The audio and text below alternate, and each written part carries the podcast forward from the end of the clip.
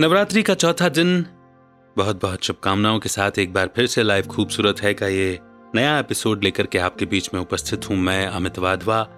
और अंजलि खेर जी, भले ही आवाज़ के रूप में मौजूद नहीं है, लेकिन नवरात्रि स्पेशल इन एपिसोड्स की प्रेरणा स्वरूप वही हैं और वही आपको विधि, पूजन और स्वरूपों के बारे में भी बता रही हैं। तो आइए, बिना देर किए शुरू करते हैं आज का एपिसोड चतुर्थी, नवरात्रि का चौथा दिवस। मंद मोहक मुस्कान के साथ अलौकिक तेज से भरपूर देवी अष्ट भुजाधारिणी माँ कुष्मांडा के सातों हाथों में क्रमशः कमंडल, बाण, कमल पुष्प, अमृतपूर्ण कलश, चक्र तथा गदा विद्यमान होती हैं। और इनकी आठवीं भुजा में सभी सिद्धियों और निधियों को देने वाली जप माला होती है। इनका वाहन सिंह है। सूर्यलोक में रहने के कारण इनका शरीर कांतिमय और सूर्य की भांति दैदिप्यमान है। पवित्र मन से आराधना करने से भक्त को आयु, यश, बल और आरोग्य प्राप्त होता है। साथ ही भक्त के रोग, शोक, आदियों, व्याधियों का नाश होता है और सुख, समृद्धि और वैभव प्राप्त होता है। माता कुष्मांडा अत्यंत अल्प आराधना से ही प्रसन्न होकर आशीषों की, वरदानों की वर्षा कर देती हैं। भक्तगण पीले, हरे अथवा भूरे रंग के वस्त्र धारण कर पूजन अर्चन करते हैं। सुरा संपूर्ण कलशम रुद्राप लुप्त मेवचा दधाना हस्त पद्माभ्याम, कुष्मांडा शुभादास्तु तुम्हें पूजा विधि के बारे में बताया जाता है कि माँ कुष्मांडा को लाल रंग अति प्रिय है। अतः पूजन स्थल पर माँ की प्रतिमा की स्थापना के बाद माँ को लाल रंग का गुड़हल, गुलाब का फूल अर्पण करें। तत्पश्चात देवी माँ को सिंदूर, धूप, दीप और नैवेद्य चढ़ाएँ। पूजन पश्चात किसी विवाहिता स्त्री का पूजन कर उन्हें भोजन में दही, हलवा खिलाना फलदायी होता है। भोजन कराने के पश्चात सौभाग्यवती को फल, सूखे मेवे और सौभाग्य का सामान भेंट करने से माता प्रसन्न होकर भक्त को मनवांछित फल प्रदान करती हैं। माता के बारे में जो कथा प्रचलित है तो किवदंती के अनुसार एक काल यानी कि एक समय ऐसा था कि जब ब्रह्मांड की संरचना ही नहीं हुई थी, चहु और घनघोर अंधकार ही अंधकार था। तब माता कुष्टांदा ने अपने लोभस्वी तेज, मंद स्मित हास्य रेख और आलोक से अंड यानी कि ब्रह्मांड की उत्पत्ति की और इसी वजह से माता को आदि स्वरूपा व आदि शक्ति के नाम से जाना जाता है।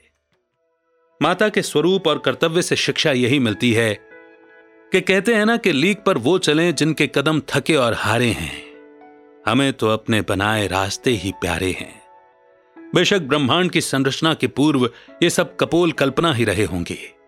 पर माता कुष्मांडा ने जिस तरह रचनात्मकता का परिचय देकर असंभव को संभव कर दिखाया, ठीक उसी तरह हमें अपने जीवन में अपने भविष्य के लिए कोई नई राह चुननी हो, नए लक्ष्य के ताने बाने बुनने हो तो इस बात की फ़िक्र किए बिना कि लोग क्या कहेंगे? हमें अपने लक्ष्य की ओर बढ़ने हेतु एकजुट प्रयास प्रारंभ कर देने चाहिए। फिर परिणाम निसंदेह अत्यंत सुखद और आश्चर्यजनक ही होंगे। और आइए इसी के साथ बात कर लें, माता के स्वरूप, उनके कर्तव्यों के पीछे क्या आध्यात्मिक रहस्य छिपा हो सकता है, उसके बारे में। यहाँ माता को अष्टभुजाधारिणी बताया गया और कुष्मांडा माता के सात हाथों में कमंडल बाण, कमल पुष्प, अमृत पूर्ण कलश, चक्र गदा, ये सब अलंकार दिखाए गए हैं। कल ही हमने अष्ट शक्तियों की बात की, इन भुजाओं को शक्ति के रूप में दिखाया जाता है ये बात की। और ये सभी जो अलंकार हैं, चाहे वो गदा हो, चाहे वो चक्र हो, इनके भी तो अपने अपने रहस्य हैं ना।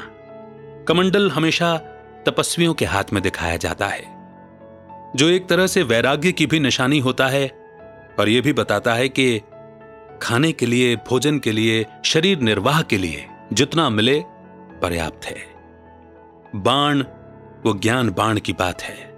कमल पुष्प, हमने पहले भी चर्चा की कि कमल कीचड़ में खिलता है, मगर कीचड़ का उस पर कोई असर नहीं होता। तो न्यारापन, और जितना न्यारापन, उतना प्यारापन। अमृत से पूर्ण कलश अर्थात ज्ञान के सागर परमात्मा शिव को जिन्होंने अपना लिया हो उनकी बुद्धि का कलश, उनके ज्ञान का कलश तो अमृत से भरपूर ही होगा और छलकेगा भी। चक्र कई देवी देवताओं के हाथ में दिखाया जाता है खास करके विष्णु जी और श्री कृष्ण के हाथों में। हमने देखा कि इस चक्र से वध भी हुए, यानी कि कत्ल और हिंसा भी हुई। पर हम उसे हिंसा नहीं मानते क्योंकि जिनका वध हुआ, वो शायद वध होने योग्य थे। ये ऐसी हमारी समझ है। परंतु जो विधि का विधाता है, जिसने विधान बनाया है। अगर विधि का विधान बनाने वाला अपनी ही रचना के हाथों विधि का विधान तोड़वाएगा, खासतौर से देवताओं के हाथों, देवताओं के कर्तव्यों द्वारा तो कहीं ना कहीं प्रश्न ज़रूर उठेंगे। और याद रखिए कि हम हमेशा उन्हीं को फॉलो करते हैं, जिन्हें हम अपने से श्रेष्ठ मानते आए हैं। हर घटना, हर अलंकार के पीछे एक आध्यात्मिक रहस्य छिपा है, और जब तक इन रहस्यों को समझेंगे नहीं तब तक हमारी भी बुद्धि का कलश अमृत से नहीं भरेगा। आज हम कौन सा चक्र चलाते हैं? मान लीजिए कि ये वो छुपा हुआ चक्र है जो हमारे पास भी है। मगर क्या हमें इसे चलाने का तरीका आता है? क्योंकि हमारी बुद्धि और मन में वही चक्कर चल रहे होते हैं। ये ढूँढने के कि किसके जीवन में क्या चक्कर चल रहा है। कोई भी हमारे सामने आ जाए, हमारी आँखों रूपी चक्र यही देखता है कि इस व्यक्ति के अंदर कौन सी कमी है? कौन सा खोट है? कोई हमसे बहुत अच्छे से बात कर ले तो तुरंत शक का बीज बोने वाला शकुनी हमारे अंदर प्रकट हो जाता है और हम सोचने लग जाते हैं कि ये इतने प्रेम से हमसे बात कर रहे हैं, ज़रूर इसके पीछे कोई ना कोई स्वार्थ होगा। ज्ञान के सागर और ज्ञान के सागर को अपनाने वाली ज्ञान की देवी, जब वो अपने हाथों में चक्र धारण करती हैं तो वो यही संदेश देती हैं कि मेरे बच्चों चक्र चलाना ही है तो स्वदर्शन का चलाओ। अपने अंदर देखो कि कौन सी कमियाँ उपज रही हैं। कौन से विकार का गला काटना है इस चक्र से। क्या क्रोध तो नहीं उपजा? कहीं लोभ, लालच, मोह का राक्षस तो पैदा नहीं हो रहा। जैसे ही विचारिक स्तर पर पैदा हो, तुरंत उसका गला काट दो।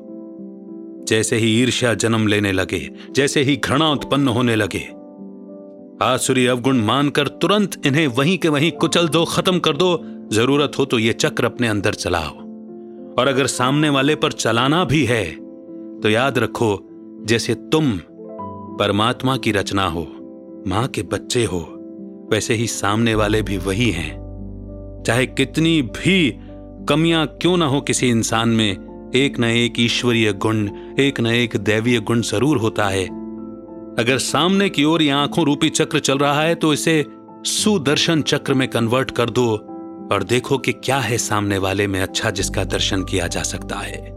कौन सी अच्छी खूबी है जिसे हंस बुद्धि बनकर के, गुण ग्राहक बन के सामने वाले से अपनाया जा सकता है और सारी कमियों और खराबियों के लिए एक दुआ दी जा सकती है, एक प्रार्थना की जा सकती है कि हे पिता परमात्मा, हे देवी माँ इन्हें सद्बुद्धि देना इनका भला हो, इनका कल्याण हो। ऐसे हमारे बच्चे बनो ना। एक गदा उठी हुई होती है जो युद्ध के लिए जाती है और एक गदा नीचे की ओर झुकी हुई होती है जो ज्ञान बल से इतनी भरपूर है कि अब युद्ध की नौबत ही नहीं आती। सदा ही विजय की स्थिति हो गई है। सिंह, जिसे जंगल का राजा कहा जाता है, उसका सिर्फ़ एक गुण है कि वो निर्भय है। परमात्मा की संतान, माँ के बच्चे उन्हें कैसा भय होना चाहिए?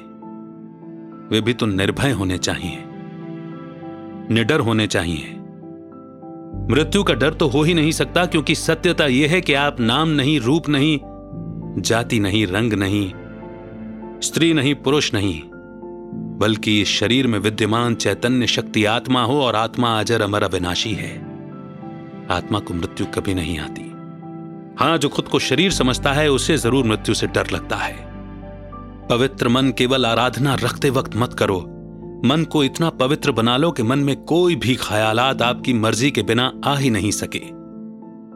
ऐसी अवस्था प्राप्त करने के लिए ध्यान करो, तपस्या करो, भक्ति करो। ऐसी भक्ति करो कि कभी विभक्त ना हो। माँ तो बिन मांगे बच्चों को दे रही है। आपके लिए सदा ही सुख, समृद्धि, वैभव के आशीष और वरदान बरस ही रहे हैं। बस योग्य बनो और हक से लो। बताया गया कि कुष्मांडा माँ को लाल रंग अति प्रिय है। जरा सोचिए कि क्यों? वो इसीलिए क्योंकि जिन्होंने ब्रह्मांड की रचना की, वो ब्रह्मांड, यानी कि वो स्थान जहाँ पर आत्माएँ अंडे के आकार के रूप में विद्यमान हैं, वो आत्माओं का घर, वो लाल रंग का है, सुनहरे रंग का है। वहीं पर परम पिता परमात्मा सर्वात्माओं के पिता विराजमान हैं और वहीं पर हर आत्मा निवास करती है अपने असली घर में और जब इस धरती लोक पर रोल प्ले करने का समय आता है तो वहाँ से आती है, यहाँ रोल प्ले करती है और फिर सृष्टि के नाटक के अंत में सबको वहीं जाना होता है। इसीलिए कहा जाता है कि ये दुनिया तो मुसाफिर खाना है, यहाँ आना है और जाना है। गुलाब का फूल कांटों के बीच में रहकर भी सुरक्षित है, हमेशा खुशबू देता है। हम क्यों इल्ज़ाम, आक्षेप, बहानेबाजी करते हैं कि हमारी परिस्थितियाँ ठीक नहीं हैं, हमारे साथ का व्यक्ति ठीक नहीं है, हमारे दोस्त ठीक नहीं है, बॉस, कलीग ठीक नहीं है। ऐसे रूहे गुलाब बनो की शिकायत ना करो। माँ को उसके बच्चे प्रिय हैं। ऐसे अच्छे बच्चे प्रिय हैं। है कि नहीं? आशा करते हैं कि ये नवरात्रि पर यह विशेष प्रयास आपको बेहद पसंद आ रहा है। यदि आप अपने विचार व्यक्त करना चाहते हैं तो नीचे डिस्क्रिप्शन में एक एफ़ लिंक दिया है मैंने। प्लीज़ ग्रुप को ज्वाइन करें और अपने विचार व्यक्त करें। कल फिर पंचमी के दिन नए एपिसोड के साथ उपस्थित होऊँगा। तब तक के लिए रखिए अपना बेहतर ख्याल, मुस्कुराते रहिए, स्वस्थ रहिए, मस्त रहिए। अमित का नमस्कार। जय हिंद, जय भारत।